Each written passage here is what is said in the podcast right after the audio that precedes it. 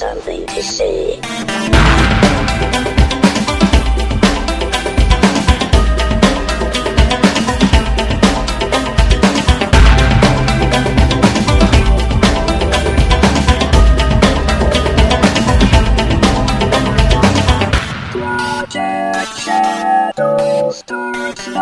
Hello, everybody, and welcome to Project Shadow number 560 Dark Dreams, for Nanda Parbat. I'm, uh, I'm author C.E. Dorsey, but you can call me Eric because, well, most of my friends do, unless I change my name to Charlie, which I've been thinking about doing, but that's a whole long story. And I'm going to save that for another time because, yeah, it's a long story. But uh, for now, call me Eric because everybody calls me Eric. It has been a crazy weekend, still kind of reeling from uh, the death of Leonard Nimoy because today, for the first time, I came into my office and I have over my desk a beautiful, beautiful print of a painting of uh, Captain Kirk and Spock riding Puff the Magic Dragon. Yeah, don't ask. Um, well, do ask if you want. I'll answer that one. I've answered it before in previous podcasts, but and this whimsical picture that I have up in my office suddenly became like this emblem of sadness, and I didn't expect that at all. So that it was that was a little more than I was ready for at this at this point in time. But hey, you know, we're gonna have to get used to the fact that Leonard Nimoy is no longer with us and that his Katra is on the way to Mount Seleya. Wow. Yeah. Okay. Back together. The, according to uh, comic book resources, um, the the new J. Michael Straczynski Wachowski. I'm going to say his TV series, series, net series, whatever. Sense8 is going to be premiering in June on Netflix. This is going to be on June 5th. Um, they actually announced a whole bunch of people for, um, and a whole bunch of their um, release dates for a bunch of Netflix shows. And for some of them, I'm really excited, like Orange is the New Black, but um, I figured it'd be better to talk about that at a completely different time. So, I will do that then. Um, I wanted to talk about this. We don't know a lot about this show yet. What we do know is that this is the first time the Wachowskis have done anything for television. That J. Michael Straczynski is part of this. It's going to be a sci-fi thriller. Now, let's just stop at J. Michael Straczynski. This is the man who gave us Jeremiah and who gave us um, Babylon 5 and who would have given us the most awesome reboot of Star War Star Trek ever if they had let him do it instead of giving it to um JJ Abrams. Why is it so hard for me to say his name? Anyway, they gave it to JJ Abrams instead and they did something completely different. But um the series bible that he set up was leaked online and it really really oh man, it, it it's a show that I wish was being made. So, what do we know? It's going to be a, like I said, a sci-fi thriller. Um, there are going to be eight characters that are um, empathically linked. Um, okay, they have the ability to access each other's thoughts, feelings, and deepest secrets, and they are hunted by an organization who wants to learn more about the power through any means possible. Okay. So, that doesn't really tell us a whole bunch about the show, but it, it it's intriguing, right? Eight people able to know, you know, connected to each other and able to kind of know what's going on in each other's minds, their thoughts, their emotions, their secrets. That's kind of an interesting setup.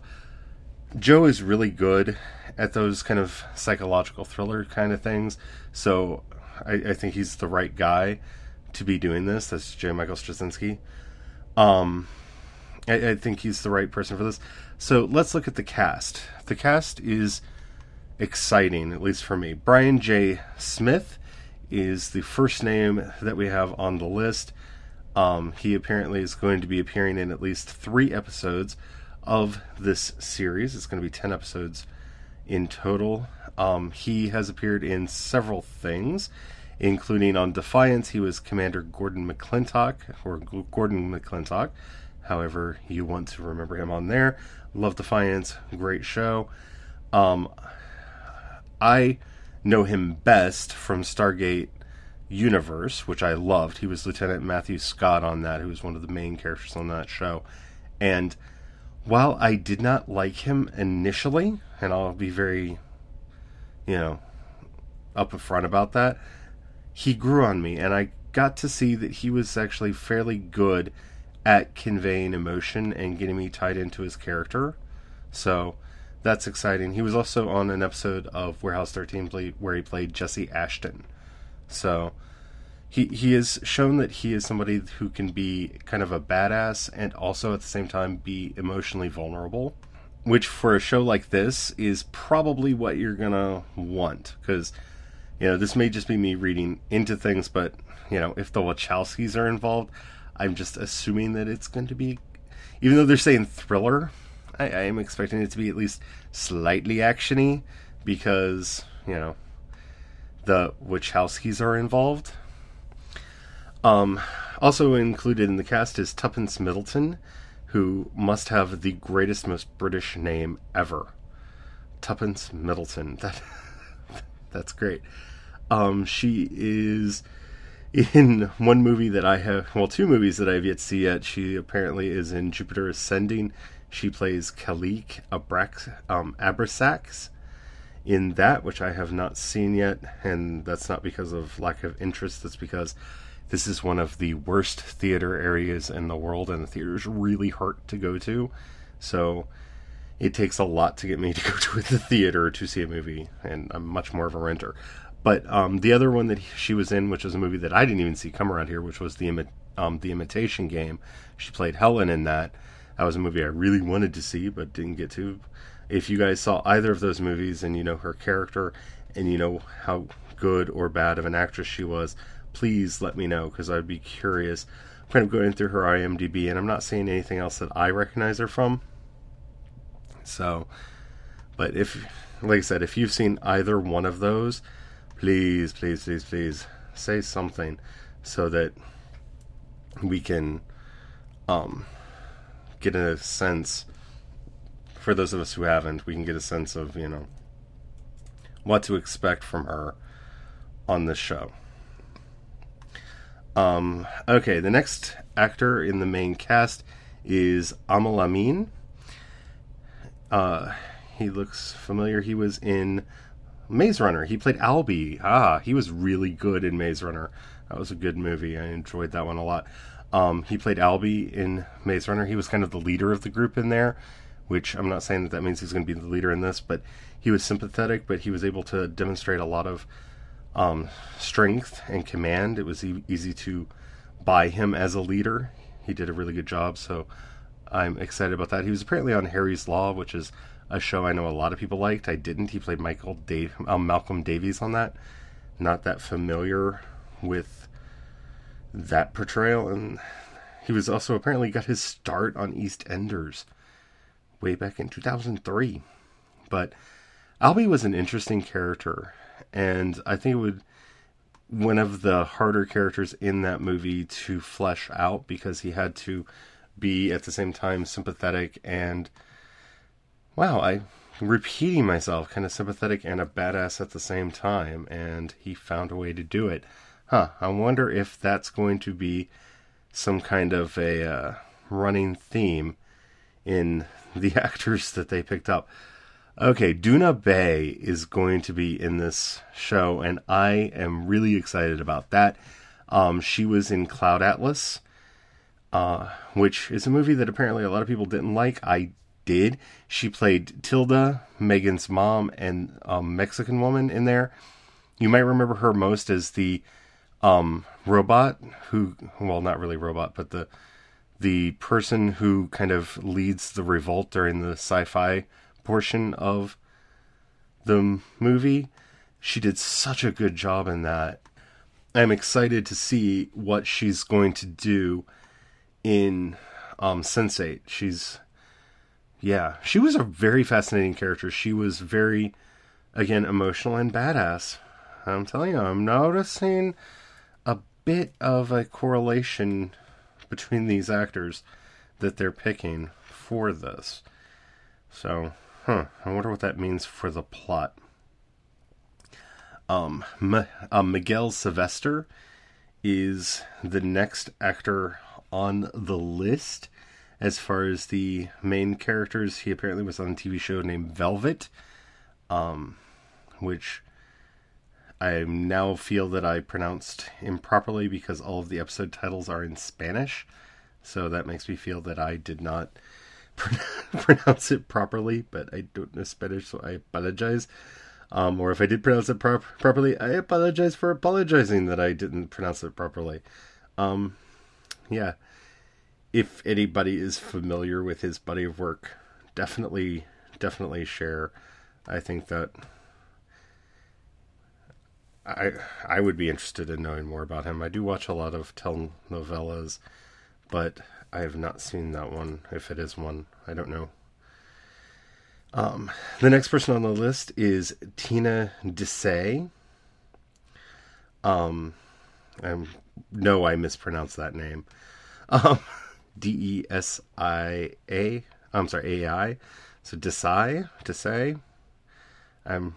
I feel really bad. She is a Bollywood actress in for most of her career, which is exci- which is exciting to me. I have not seen any of the movies listed here though but I think that's interesting that they're bringing.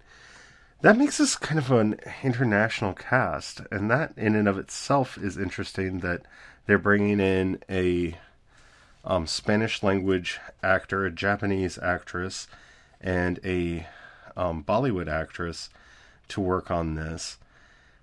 That kind of adds to the makeup and how the cast itself will be able to interact with each other because having come from the different genres, I'm assuming they're going to be playing characters from the cultures that you know they are in fact from.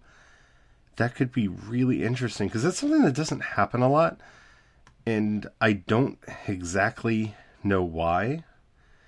You would think that it would be more likely that you know if you were going to have somebody play a person from India you would want so- someone who, you know, I hate to say it, was actually Indian, um, which that often doesn't happen.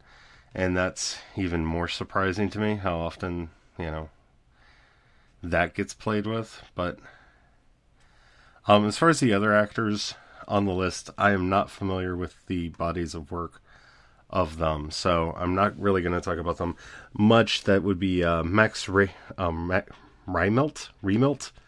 I apologize. No, I'm mispronouncing your name, but remember, uh, yeah, I do that.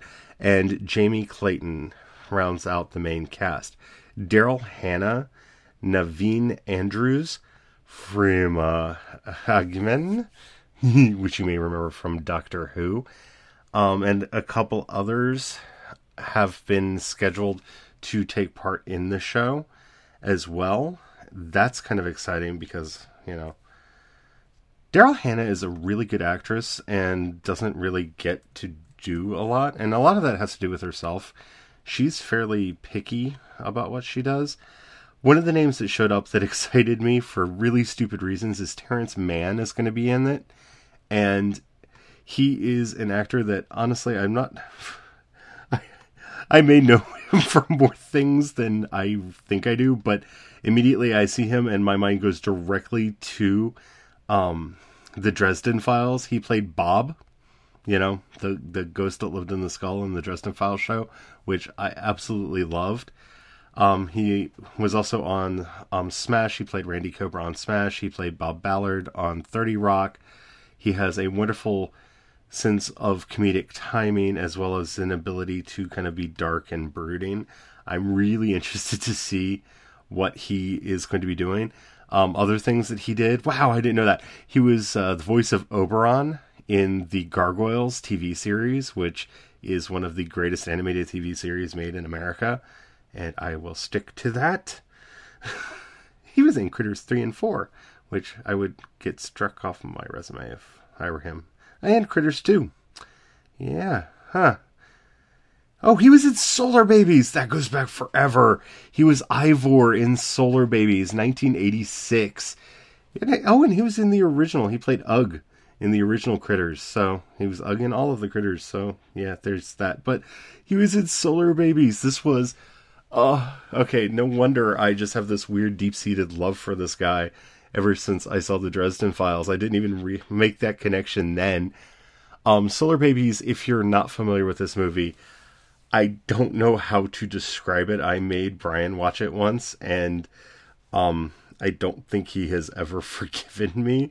This is a movie that came out in 1986, and it's basically the world has all of its water kind of locked up, and it's kind of this dark, uh, post-apocalyptic world and these group of roller skating kids end up kind of saving the earth and um, let me read the official plot summary over at imdb in a future where most water has disappeared from the earth we find a group of children mostly teenagers who li- are living at an orphanage run by a despotic ruler of the new earth the group is qu- in question plays a hockey based game on roller skates and is quite good.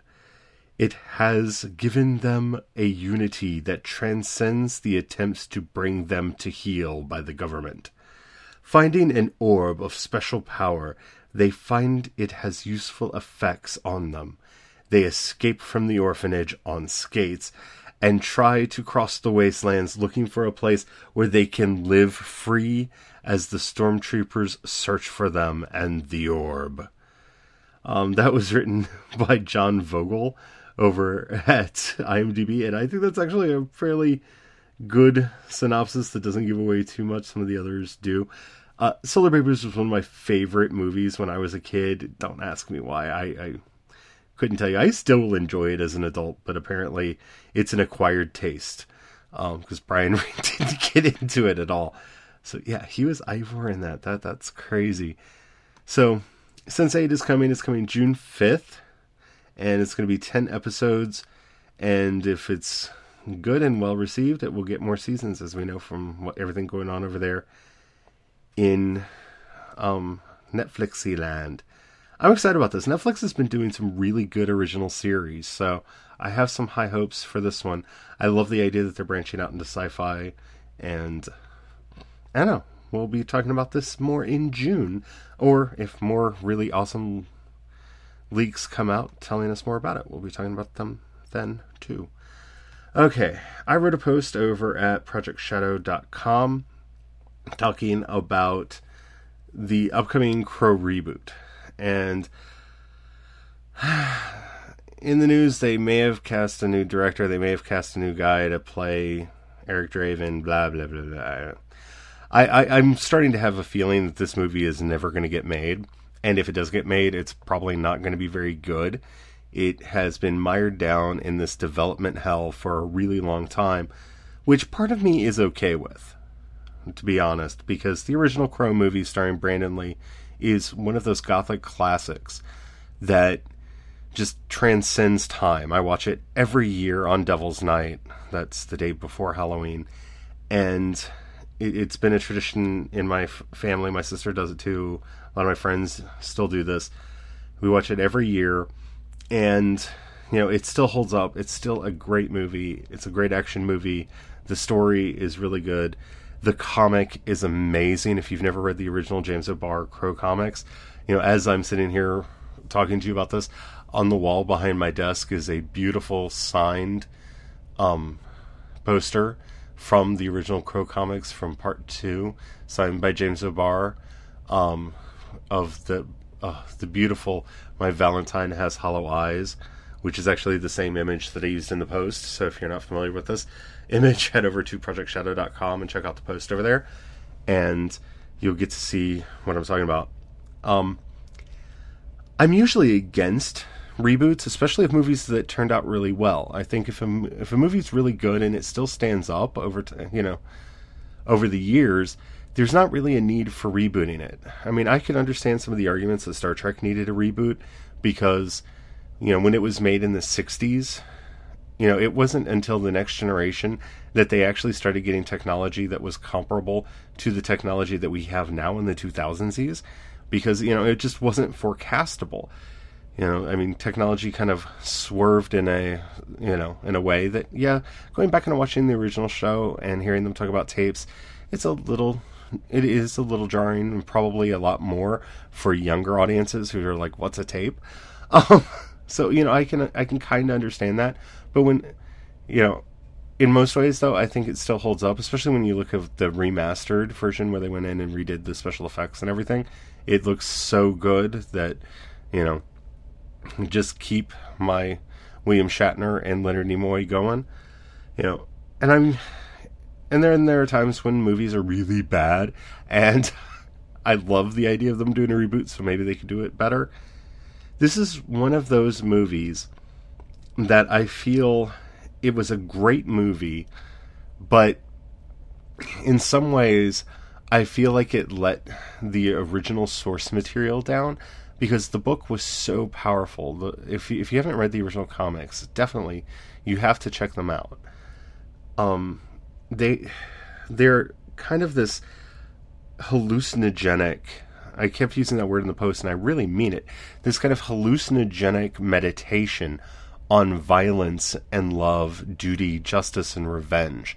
And what do those words mean? What is justice? What is revenge? What is salvation? What is damnation? What, you know, is love? Does love conquer all or is love an illusion? And it kind of tackles all of these questions through this amazing story of a young couple in the book who are killed in a freak accident basically their car breaks down on the side of the road. A, a group of hellions pull up and basically kill them, steal their stuff, and run off. And some point later, Eric Draven is sent back from the land of the dead to exact revenge on them. That's different from the setup in the movie, and I think in some ways makes the story in the comic a little bit more powerful because what they did in the movie was it, was tragic. It was beautifully tragic, but they gave a a meaning to their being killed because you have in the movie you have Shelley kind of protesting the living conditions that they're that they're under. And so there's kind of a reason for Top Dollar to go and kill her and have you know send people to go kill her just to shut her up. And in the comic, it's much more just a random act of violence.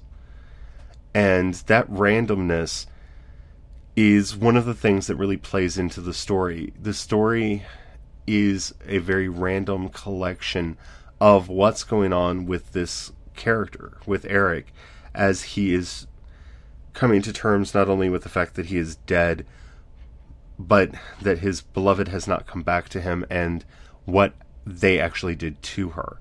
And so there are some amazing scenes in the book.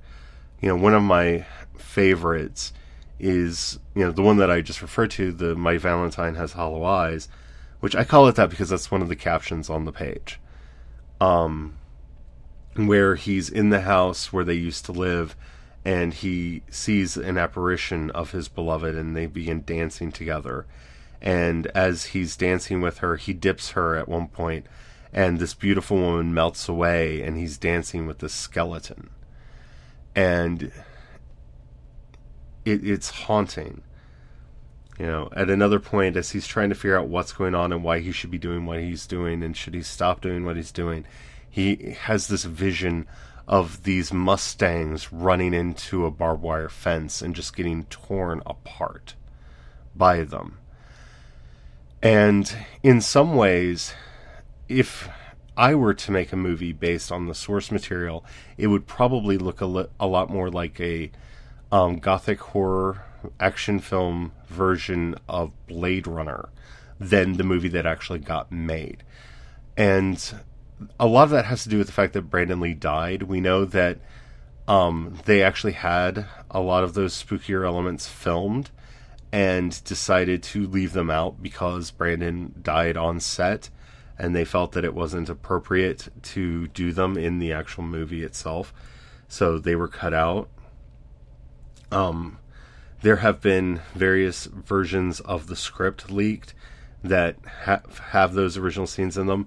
Um, I'm not sure which was the actual shooting script or if any of them are in fact real, but um, from the ones that I have read, you know, I have one that is purported to be the actual shooting script for the movie, and it would have really added a powerful dimension to the film to see the supernatural clash that was going on within him, the kind of metaphysical crisis that he was stuck in.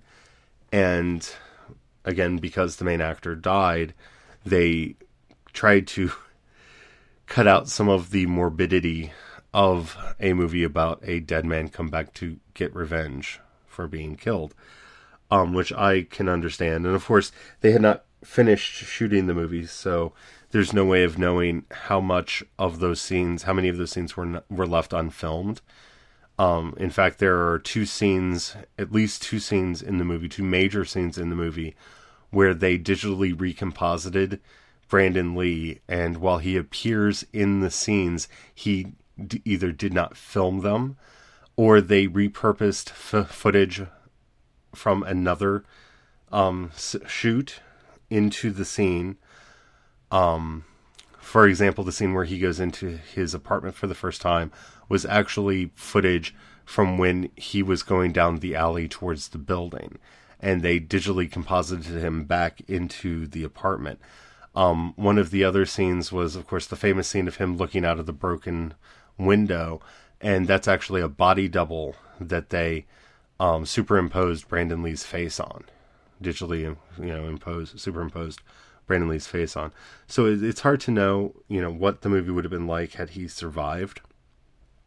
But, you know, I think there's so much in the original book that I almost hate calling it a reboot I think that the movie is what the movie is, and unfortunately, it degenerated into movies that really weren't that good in all of the sequels. Even though many of the comics sequels that came out were actually pretty entertaining, but they did what needed to be done, and they left Eric dead, and went on to other crows that had been sent back to avenge their own killing. And I think that the movie franchise probably would have been better to play more with the mythology than with the character of Eric Draven. And I think that's where they went kooky and off the walls. Um, but you know, there's so much in that book that you could still play with that I would kind of like to see somebody go back to the original source material and try to bring out some of those moments of existential angst from the book that are so beautifully portrayed in imagery that would probably translate fairly graphically but really powerfully onto film. I think that that would be an amazing thing. So I, I'm not actually against them remaking this movie if they do it right. If it's simply going to be a remake of the you know movie from the 90s, then there's absolutely no purpose in doing this. But if they're going to go back and revisit the original material, it's kind of like Dune. You know, Lynch made a great movie that leaves so much of the book on the table and kind of goes its own way.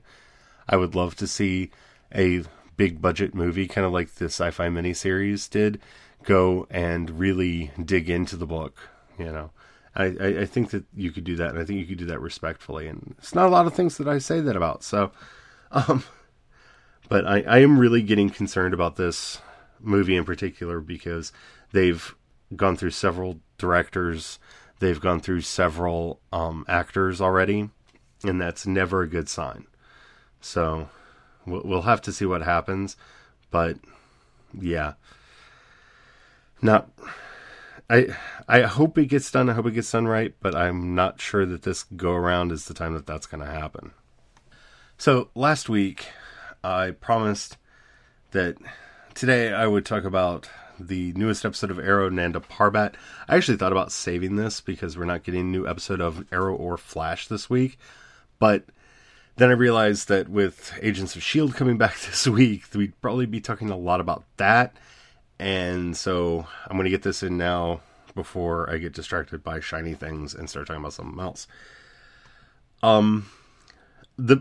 Uh, Okay, before I get started, spoiler alert. If you have not seen Arrow up to this point, then you and you're averse to knowing what happened or any speculation about what I think may be happening after this, you may want to stop listening to the podcast now because I'm going to like I said, I'm going to go and look through um I'm going to be talking about this, and you know, like I said, I don't don't want to spoil things for you. So, give you a second.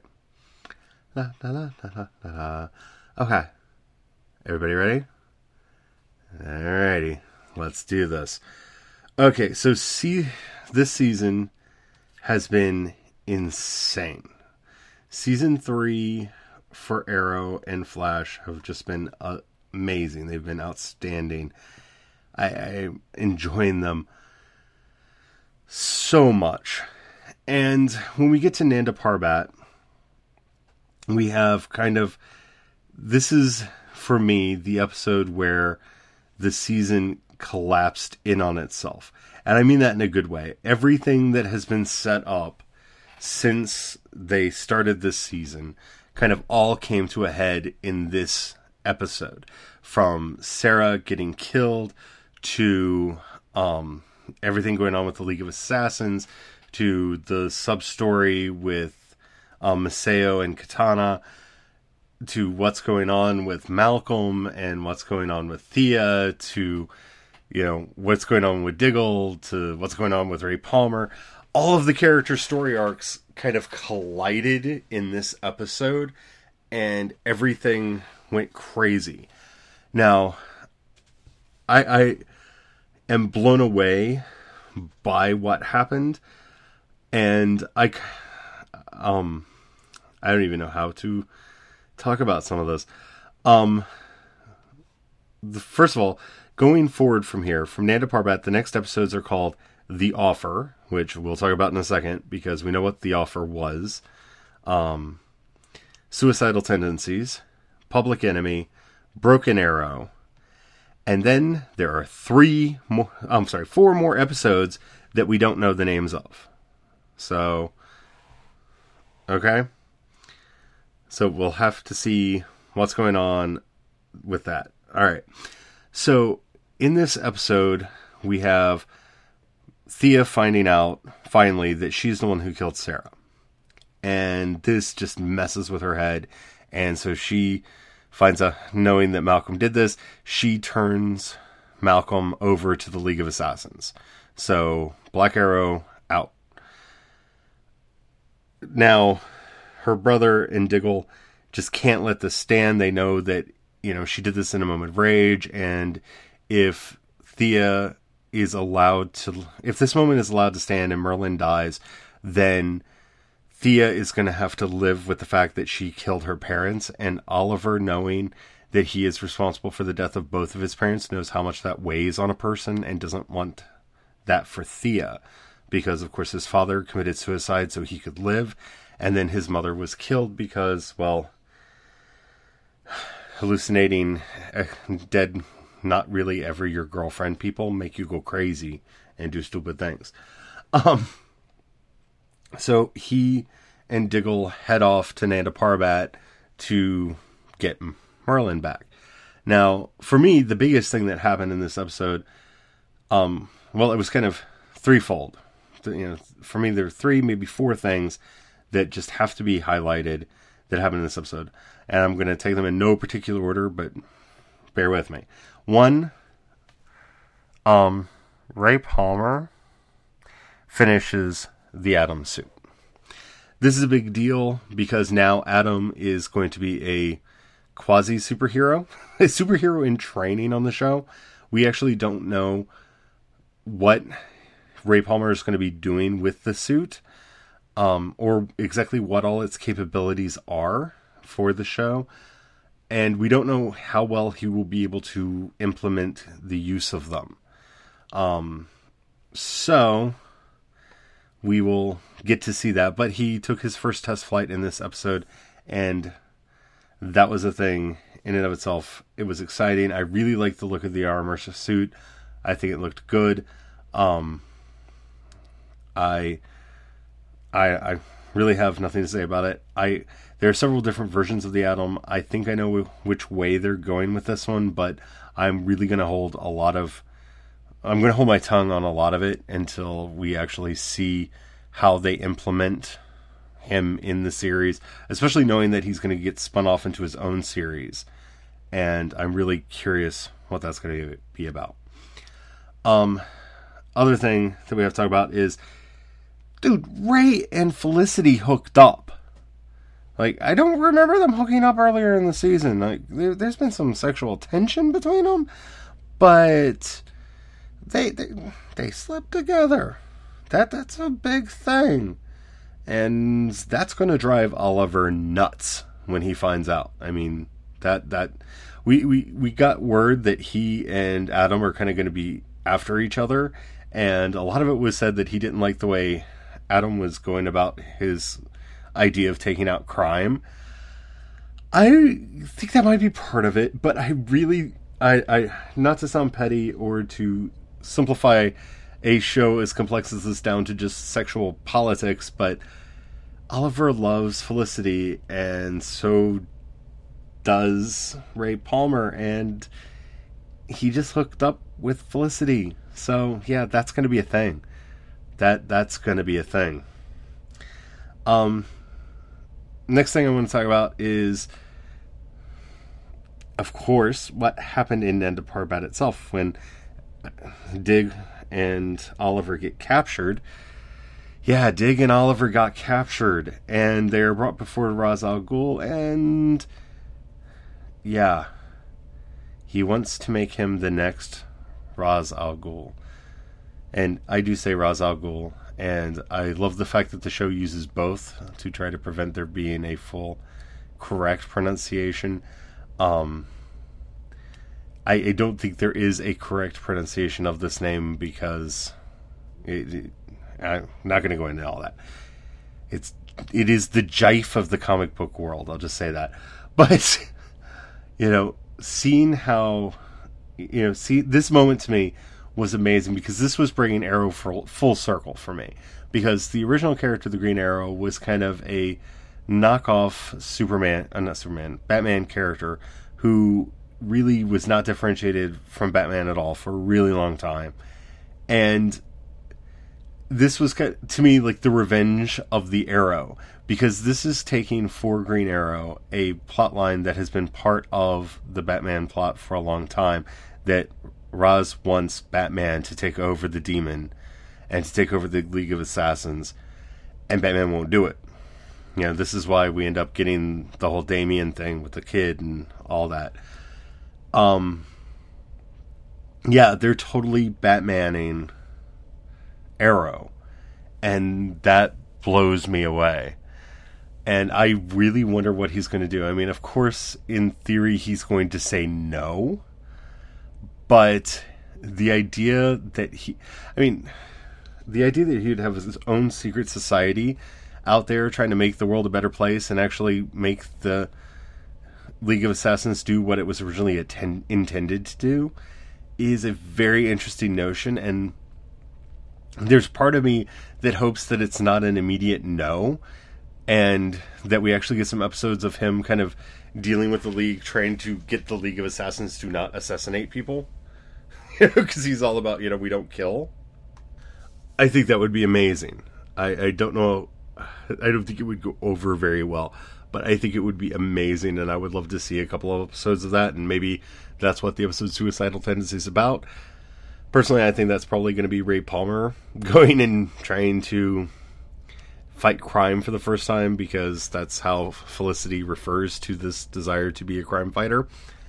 As I have, you know, I have another friend who's trying to commit suicide. I can't do anything about him, but I can do something about you. but I, I would love to see him actually give it a try. I don't know that they're going to do that for the TV series, but I would love to see them do that. And I I just I I, I would love to see them try. I think that that would be fascinating. But again, I I don't expect it. I don't think that that's the way that they're going to go with it. But yeah, I, I would love to see that. The last thing that we just have to talk about is Thea letting Nyssa out of the cage, handing her a sword and saying, "By the way, you wanted to kill the person who killed Sara. I killed Sara. I wanted you to have your chance for revenge." Oh my goodness. I mean, that is one of those moments in TV where you just kind of scream at the TV, no! And I kind of did. yeah, that happened. So, yeah, it's going to be very interesting to see where they go from here on that. But, yeah, it, it, we'll have to see how that goes. Um, I'm really excited to see where that goes, but, uh, yeah my theory, which I believe I discussed on an earlier episode, is since the actress who played Sara has been listed as being on the cast for the show that um the new Atom spinoff show, my theory is that she's going to decide that revenge isn't what she wants. She wants Sara back. And they're going to go dig up Sara and take her to one of the Lazarus pits and bring her back. That's my theory because if that's not what happens, I don't know how what they're going to do with the actress who played Sara on the other show. I, I don't. I, I, don't understand how they're going to get there unless it's going to be part of that show. But I, I think that this is a moment in time where that could happen. Um, and the fact that the producers are being so sh- tight-lipped about how the Lazarus Pit works, I, I expect to see the Lazarus Pit in this episode, and um, in one of the episodes coming up. And remember, the, the Lazarus Pit in the comics has been able to revive somebody from the dead who's been dead for over a year and a half. So, you know, Sara could is still in that window. She could, in theory, be thrown into the Lazarus Pit and come out of it alive, but she would not be Sara Lance anymore. That's one of the things that they did to the Lazarus Pit. Is the longer the person had been dead, the less of them comes back. And I think that could be very interesting in and of itself. What that means for the future of the character, I don't know, but I'm really interested to see what they're going to be doing with that, and hopefully we'll find out about that soon. Well, this has been a longer episode. Um, we're up to about 42 minutes at this point, and I'm going to cut off all my conversation there because I'm trying to keep under 45 for you guys because that's what you asked for. This is my first episode in a long time recording from my office, and I'm curious what you think about the sound. How we sounding? We sounding good? Hopefully we're sounding good. Um, got the mic up on a new boom. Well, actually it's an old boom, but um, mic's in different place, the room's in different place. The acoustics are different back here. So hopefully the audio sounds good. Let me know what you think about that. And don't forget to head over to projectshadow.com and sign up for our newsletter. There's a lot of amazing things coming. And for everybody who's on the newsletter, you'll get them first. Um, but we will talk about that when it as they approach. I don't want to spill too much of that too soon. And the main reason for that is I have two competing ideas, but I will let you know right now there will be free fiction heading out to the subscribers on the newsletter very soon. I'm just not sure which set it's going to be first. That's why I don't want to talk about it yet. But definitely head over to projectshadow.com, sign up for our news for my newsletter there and you will be first in line for that. Um, in fact, tomorrow, well, Tuesday, when depending on when you listen to this, I will be putting out the next issue of the newsletter. Probably talking about that a little bit in there. Um, but definitely keep in touch through through that. It's be- one of the best ways to keep in touch with everything that I am working on over there. Of course, there's this podcast, which hopefully you have subscribed to in your favorite podcast engine of choice. Also, at Project Shadow, you can find a link to all of my social media so you can connect with me that way. And of course, as always, you can go to my known site at projectshadowagenda.com. That's where you'll find the show notes for the, this episode, as well as my social my all my main social media stuff. Everything about me. What am I doing? What am I up to? It's there because that is my social home on the internet. Well, that's it for us today. I hope you enjoyed the show. I am so glad that we are back. I will talk to you all tomorrow. Bye.